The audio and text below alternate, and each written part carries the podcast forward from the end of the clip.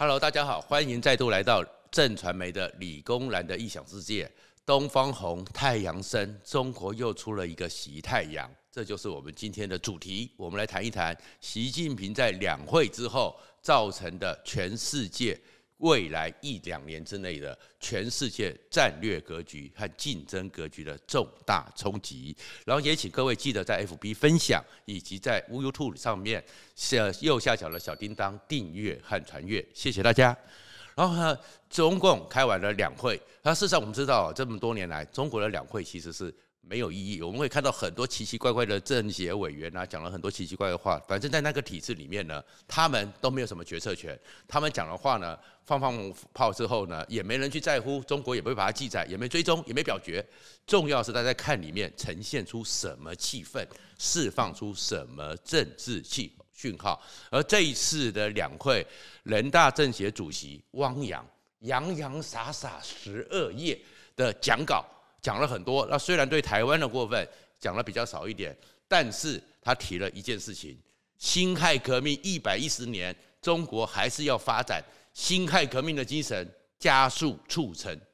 统一的大业。所以统一这件事情，等于是对习近平来讲，因为今年七月就是中共建党一百年，明年的二十大就是习近平要连任继续下去的关键年，所以这个统一这件事情。变成是习近平想要超越毛泽东最重要的一件关键点，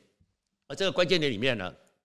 去年其实中共方面就有人向台湾呛虾，他们要修国家统一法，这样东西是对台湾有明显的一个挑衅了。而这个挑衅之下，是在今年一月的时候，中共又公布了。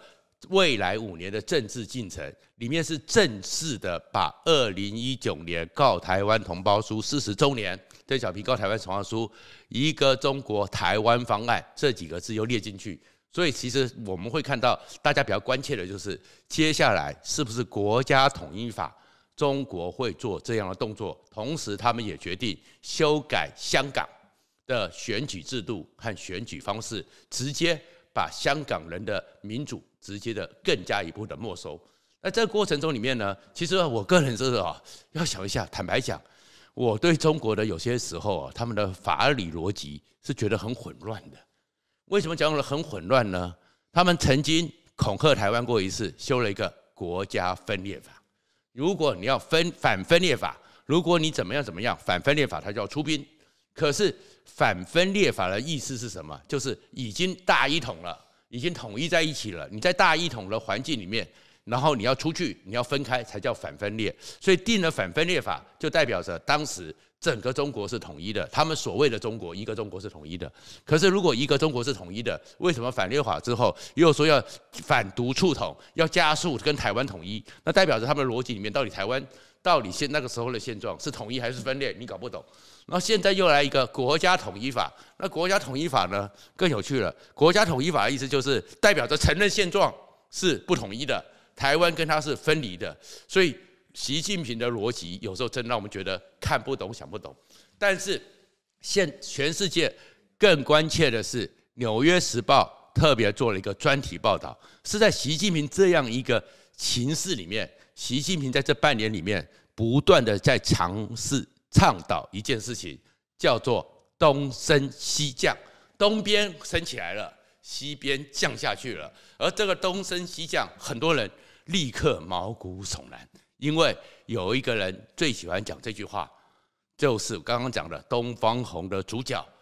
东方红，太阳升，中国有个毛泽东。毛泽东在那个时候，在中国越紧闭、对内越控制的时候，我搞了很多对内整风、五反三反、大跃进。然后跟国际越来越对抗的时候，毛泽东最想讲：东方东风必将压倒西风，东方压倒西方，这就跟习近平现在在中国里面鼓吹的东升西进、西降非常的一致。而这里面呢，很有趣的是，他们发现说，习近平呢现在管理全世界说什么，他活在他的世界里面。反正在中国呢，习近平不给你看的，你看不到。小粉红呢，他们不敢翻墙，能够翻墙出来的小粉红，大概也都是。他们有特步的目的，不知道全世界资讯，所以习近平呢，最近一直在讲他的脱贫是人间奇迹，可以彪炳史册。而在整个《纽约时报》报道里面，发现习近平对内呢还开始第二个脱着他的政绩的宣扬大内宣，然后要扩张出去，叫做中国的防疫成绩多好多好多好。所以习近平呢里面还跟他们讲说，中国的防疫成绩是可以写在教科书里的教材。可在这个过程里面，其实他们发现习近平曾在去年十二月底的时候，在上海召集基层干部，要他们出去宣传，宣传一件事情，宣传什么呢？你们要加速去宣传西方之乱和中国东方之治。你看治理防疫，把中国这个要强化的去做宣传，然后要改变人民认为西强多弱的既定印象，要加强宣导。然后后面呢，其实又发现，在去年九月的时候，习近平已经思想教育贯彻他的指示，达到了基层的干部。所以呢，在新疆那边，《纽约时报》访问到了县级干部。在中国大陆，县多小的单位，县级干部里面，习近平都已经曾经召集他们讲说，美国是全世界最大的混乱，在美国，美国是中国安全和发展最大的威胁。所以，其实习近平摆明了。豁出去了，他要打的是跟美国对抗，他要跟美国来打一笔。然后习近平又说，这件事情将是长久战和持久、和持久战、永续的战争。所以习近平从这个铺陈里面，一直到现在为止，都可以看到很多人会关心到，原来习近平真的是想要豁出去跟美国大干一场了。那这种跟美国大干一场，那当然对我们台湾很有关系，甚至于美国呢也感受到这个气氛。三月九号，美国两个退休的将领出了一本书，叫做《说说第三下次世界大战》的小说。他们是预估，大概这本小说呢，当然中文版还没出来，才三月九号的时候即将要出的，就是里面讲说，二零三四年三月十二号。将可能是世界大战的开端，而这里面的开端里面呢，特别提到的是，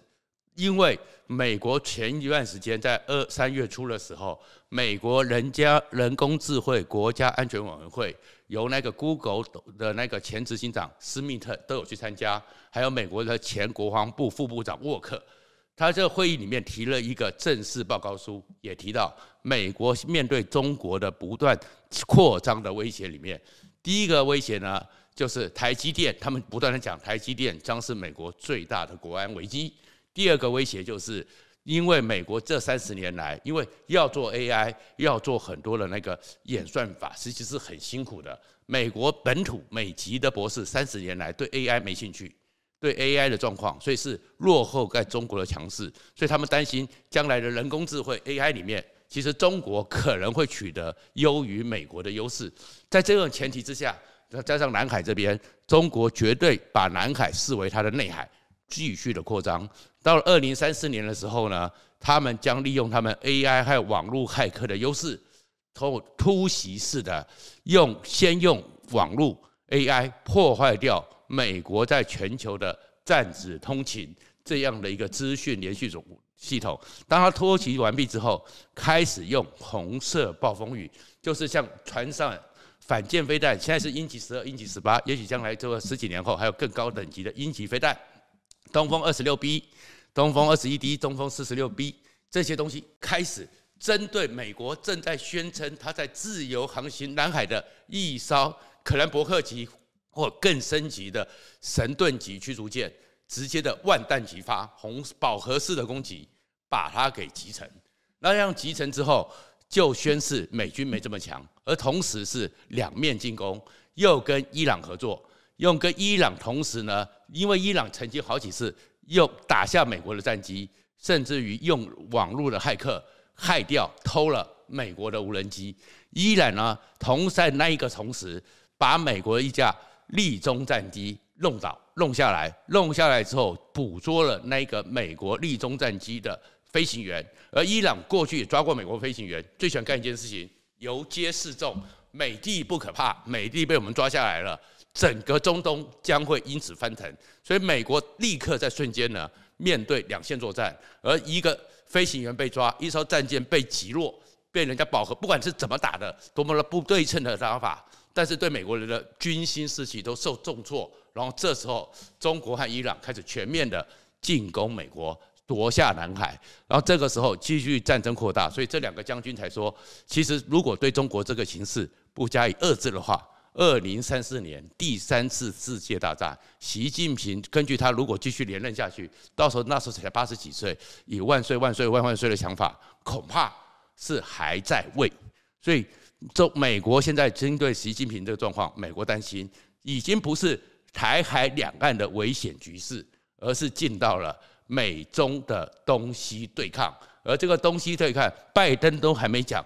中他拜登都还没讲美中国是最大的敌人，只说是最大的威胁，所以习近平横着干、硬着干这件事情，当然会影响台湾，因为我们台湾就在正中间。而这里面有一个趣有趣的事情就是，这一段时间里面呢，其实我们台湾人哦很高兴，我们有个台积电，我们有个半导体，台积电真的发挥了护国神山的角色，细盾的概念真的彻底被落实了，然后好像大家就觉得，有了台积电，台湾就很骄傲，有了台积电。可是美国方面开始很担心，习近平会在甚至想说两年之内就会打台湾，因为打他要拿下台湾，就会扭转现在中国在跟美国科技战里面的彻底劣势。拿下台湾就拿下台积电，拿下台积电，美国就没有办法再领导世界。我这位其实矽盾的概念很有趣，台湾当时。在开始请张忠谋回来，然后开始有台积电，开始有半导体，有竹科的时候，根本没想到它竟然会是一个国际战略这么重要的一件事情。最早的时候就是竹科，就是科技新贵，就是这样子，大家很高兴。你知道矽盾的概念出自哪里？出自台湾最大的地震——九二一大地震。当时的时候，九二一大地震之那一天一发生，当然整个状况，行政院长是萧万长。然后事后呢，跟萧万长聊天，萧万长、江炳坤、国科会还有副院长刘兆玄，他们办公室接了一大堆来自国外的电话，美侨商会也到处去经济部、国科会问他们，他们只问一件事情：不是你们台湾整个灾情多惨，中部到底怎么样？美国或是欧洲、日本人们帮助他们，首先第一个问题是竹科出事了没有？竹科怎么样？竹科怎么样？所以那时候其实。他们这些政府决策官员才发现说，原来国际上看台湾最关心的是竹科，所以从那个里面，在过了第二年，在二零零一年的时候，二零零零年和二零零一年，有学者写出了这个字眼叫“矽盾”，用矽可以做台湾的防御。然后刚出来的时候还被很多人笑，但是谁知道到了二零二一年的时候，矽盾这概念确确实实成了台湾最核心的，大家都要抢台积电，大家都要抢台湾的半导体。可是呢，这个东西呢，对台湾来讲，还未必只有这一次全面正面的发展，我们也要做好准备。怎么样准备呢？你可以看到很特殊的就是在三月、二月底、三月初的时候，由一个大家都没有想到跟军武、跟国际战略有关的前 Google 执行长施密特，他竟然发表了一篇文章，在国际战略最重要的外交事务，提出了一个概念。这代表美国人其实非常的惊恐、惊恐、担忧，提出什么概念？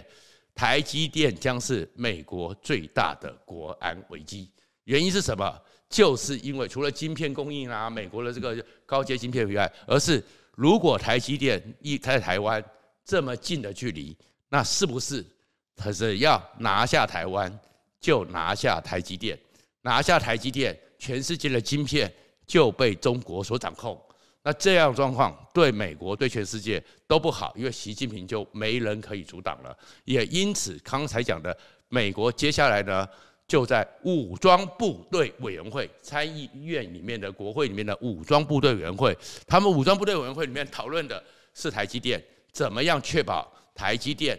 不会成为美国国安，怎么样保障台积电。那当然里面一个方法，所以他们更希望台湾的半导体产业能够分散风险。但是也在分散风险过程之间，不要让在这个空窗期、过渡期中间被习近平趁乱拿掉，所以两年打台湾，习近平两年打台湾，变成美国非常严肃的面对的一个事件。然后呢，就下来就是我们刚刚提到的美国的人工智慧国家安全委员会，他们当台积电是危险，然后习近平还有那个 AI 的那个发展对美国是有落后的这个状况下，甚至建议美国要比照二次世界大战，正式成立国家科技委员会。科技安全委员会、竞国家科技竞争力委员会，像二战一样，要用更高的科技防止侵略。所以你才会发现，台积电这件事里面已经变了一个很特殊的状况。而这特殊状况里面更有趣的是，过去的时候很多人就说啊，美国不会来保卫台湾呐。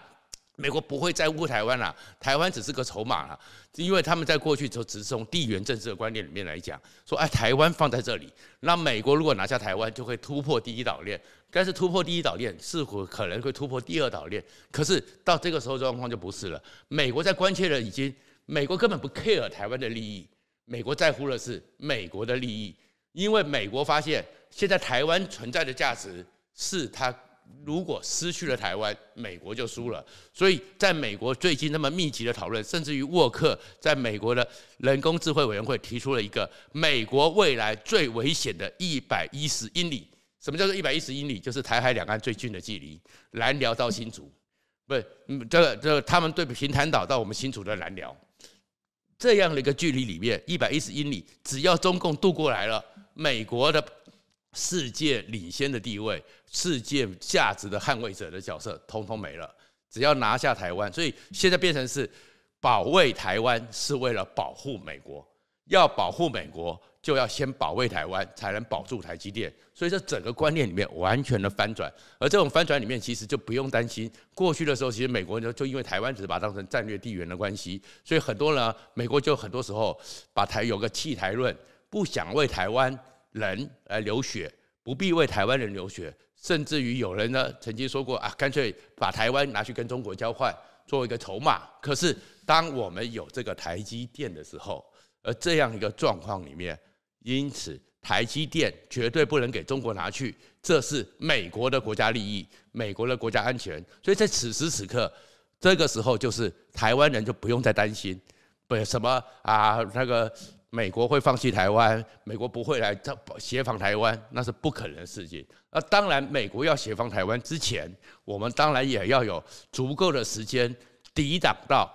让台美军和日军能够来驰援。我们也不能说人家打过来之后，在几个小几小时之内、几天之内。所以我们其实还是应该支持我们的国防军备，包含是最近台湾的一个一千公里的防御圈。那个概念里面就是，我们这这个最近为什么放出来云峰飞弹，射程一千五百公里，这个东西就是警告中国说，你要蠢动，我们一定有办法。但是光靠我们台湾的力量，我们到底军事的力量跟中国是不能比的。我们不像他是一个这么大的国家，这么多的军武资源，我们真的跟他全部的耗耗下去，台湾也会很吃亏。可是这个时候，你看美国呢，又出了一个非常奇特的动作。或者，其实美国的美军是有决心的。这个决心在哪里呢？就是印太司令部最近又提了一个新的备忘录，给了美国国会，要求美国在专门针对保卫西太平洋这样一个战略均衡的太平洋威慑倡议。这个太平洋威慑倡议里面，要增加从二零二三年到二零二七年。增加七千七百九十亿元这样的状况，协助增强中国对中国的监督和震慑。这个事情是什么说法呢？就是说，其实在去年的时候，是就是美国太平印太司令部开始提出了一个太平洋威慑倡议。什么叫威慑？就是说，我会告诉你说，只要你敢蠢动，你也要付出相当的代价。到时候你就要去衡量这个代价你值不值得，而这样一个威慑倡议，其实就是当时冷战时候美苏之间，最后大家其实担心了几十年，全世界会核毁于核子毁灭，就完全没事，是因为他们出现了一个状况，就是保证相互毁灭。所以最后核武的大战从来没有发生。而美国也是从这个概念，而太平洋威慑倡议，它要增加很多预算，不是在做本来太平洋战舰队本来那个印太司令部该有的军武、该有的武装，通通存在之外，还要加增。这真的威慑上里面有三个重点：第一个是第一岛链相关国家战指通勤紧密结合、资讯交流这样的系统要加速建立；第二个是在第一岛链和第二岛链之间，如果被某个局部突穿的时候，能够快速的在这里面防止各种的被侵犯，然后在第三个状况就是里面呢加速对整个中国蠢动、中国各种异动的监督能力。所以在里面他们所提的新的一个所谓的太平洋威慑倡议里面有一个新的概念出来，很有趣，叫做天基雷达。什么叫做天基雷达？因为我们当然有个扑爪雷达。但是雷达这边转，雷达总是在地球是有点弧度的，总是有死角。总之，在死角之下，你躲在那死角下面蠢动，你是看不到的。所以，美国在二零一八年、一九年的时候就想到一个概念，干脆在天上定点重要区域里面，卫星在上面以八字形的环绕，几乎是二十四小时不间断的监控，居高临下的看到上面。然后呢，呃，大家还记得二零一九年的时候，整个叙利亚曾经发射了很多枚俄罗斯的炸飞弹，想要攻击以色列、攻击奥沙乌地阿拉伯，结果竟然都被拦截打下来。那个可是上一次的时候，才几个月之前，完全可以长驱直入。为什么会拦下来？美国已经在中东开始试着铺设这种天基雷达，就会在上面看。所以你只要炮火一响，立刻传到美国的那个战略防卫司令部。然后里面他们立刻高级电脑一算，算出它可能状况，防拦截飞弹，通通就准备好了。所以美国即将在我们的上空开始铺设这种天基雷达。所以美国的威慑是，它不是保卫台湾。我们现在就知道说，希望有一些天天在讲说美国会放弃台湾的人，知道说美国已经爱不爱台湾不重要，是美国爱他自己，美国爱我们的台积电。所以这是一个部分。第二个部分呢，美国还要强化一个威慑，里面是比较有点趣味的。美国五角大厦，你看，原来你会发现，像很多科技人、很多科技大师都跟美国有关。而美国有很多很好看的电影，其实国防部都有很多的专家，常常比如说跟卢卡斯、跟什么，通通在一起。去拍电影，我们看到了很多美国的军武电影，环太平洋军演呐、什么二零一二啊，各种电影，或者是什么，都跟《阿凡达》。其实美国国防部 DAPA 都有代表进去，那个东西都是美国可能已经有概念的武器。而中国而最近呢，大家会发现，美国在未来的几年里面，他们里面的有两个重要的。顾问好像他们精神已经去了，一个就是《星际大战》的卢卡斯，另外一个就是《星际争霸战》里面的 Spark。为什么？美国已经开始去试验一件事情，已经签约了，二零二三年要服役伯格无人机。什么叫伯格？我不知道大家有没有看《星际争霸》。其实《星际联盟》在整个《星际争霸战》大概有六七部的电影，六七部的影集里面，整个《星际联盟》数百年最怕的，根本就是完全很痛苦的。就是伯格人，伯格人呢，就是一个去中心化，有点像蜂群，有点像蜂群一样，每个的加强的去中心化的一个生生化人。所以美国呢，在二零一六年的时候，由麻省理工学院开始实验一百零三架小的无人机，然后呢，由 F 十八大黄蜂飞上天之后，小的无人机丢下来，丢下来之后，这些小无人机里面其实重点是试验他们 AI 运算的晶片。这些无人机都要去看这个 F 十八和 UAV，你在 You YouTube 里面一查就可以查到这些画面。这边无人机丢下去之后，绿点是美军的，红点是想象的范围。这些无人机就可以自己互相通联，不需要有人指挥他们。他们传递资讯，就像我们那看到的蜜蜂、蚂蚁一样，锁定最主要的目标，把它给吃掉。或者是如果有一个有一个区队里面被对方给击灭了，AI 人工智慧让他们自己的补了过去，所以美国发现说无人机的蜂群化、博格化这样的一个运算法，他们已经开始逐渐逐渐掌握。然后二零一九年，美国呢又开始做另外一件事情，女武神无人机 F 三十五，它总共上下有六个雷达，而这六个雷达对 F 三十五有一个三百六十度的保护，大概是三百公里之内的传讯。美国就提到了用 F 三十五变成一个空中作战指挥平台，所以 F 三十五指挥无人机就开始去做女武神的无人机，这些无人机上面就可以配置飞弹、配置枪机枪、配置机炮。变成是一个攻击，而这样攻击里面，女武神也开始实验，也成功了，然后也成功了。接下来就把想把这个伯格人这些加进去，加进去之后，所以美国才会讲二零二三年伯格无人机。所以到时候就算你中国千机腾空、万船齐发，美国呢可能就是用这种无人机，小成本大功效，直接处理。第二个呢，美国在今年的二月时期也做了一个实验。这个实验就是他们的攻击方式在做演变，登陆战的二点零就是精准手术刀、微创手术刀。这种精准手术刀、微创手术刀什么？他们是用那个麦艾森豪号航空母舰跟欧盟联系，只有一百个绿扁猫突击队搭着小艇，小艇上面带着反舰飞弹。直接突穿，再也不需要像过去一样，诺曼底大战路那个几十几几百艘、几千艘战舰、几艘上万架飞机，大量规模的出击，夜黑风高下直接突穿。突穿之后，这些特战部队直接就像我们的微创手术刀一样，直接到达肿瘤的中心，然后资讯后传，把他们讯号快速的利用美国优势的传输能力，立刻的在后面的战舰上。巡弋飞弹打过来，精准的打击，把对方给歼灭，开始抢下滩头跑。美国所以这句呢，也是针对习近平东升西降这个宣示之后，美国已经准备在那个设滨海战斗团。所以整个情况之下，台湾恐怕在这战火阴影下，未来几年都有压力。但是也请放心，因为这是东西之争，台湾只是在中间。而我们的台积电就是我们最大的保障。谢谢大家。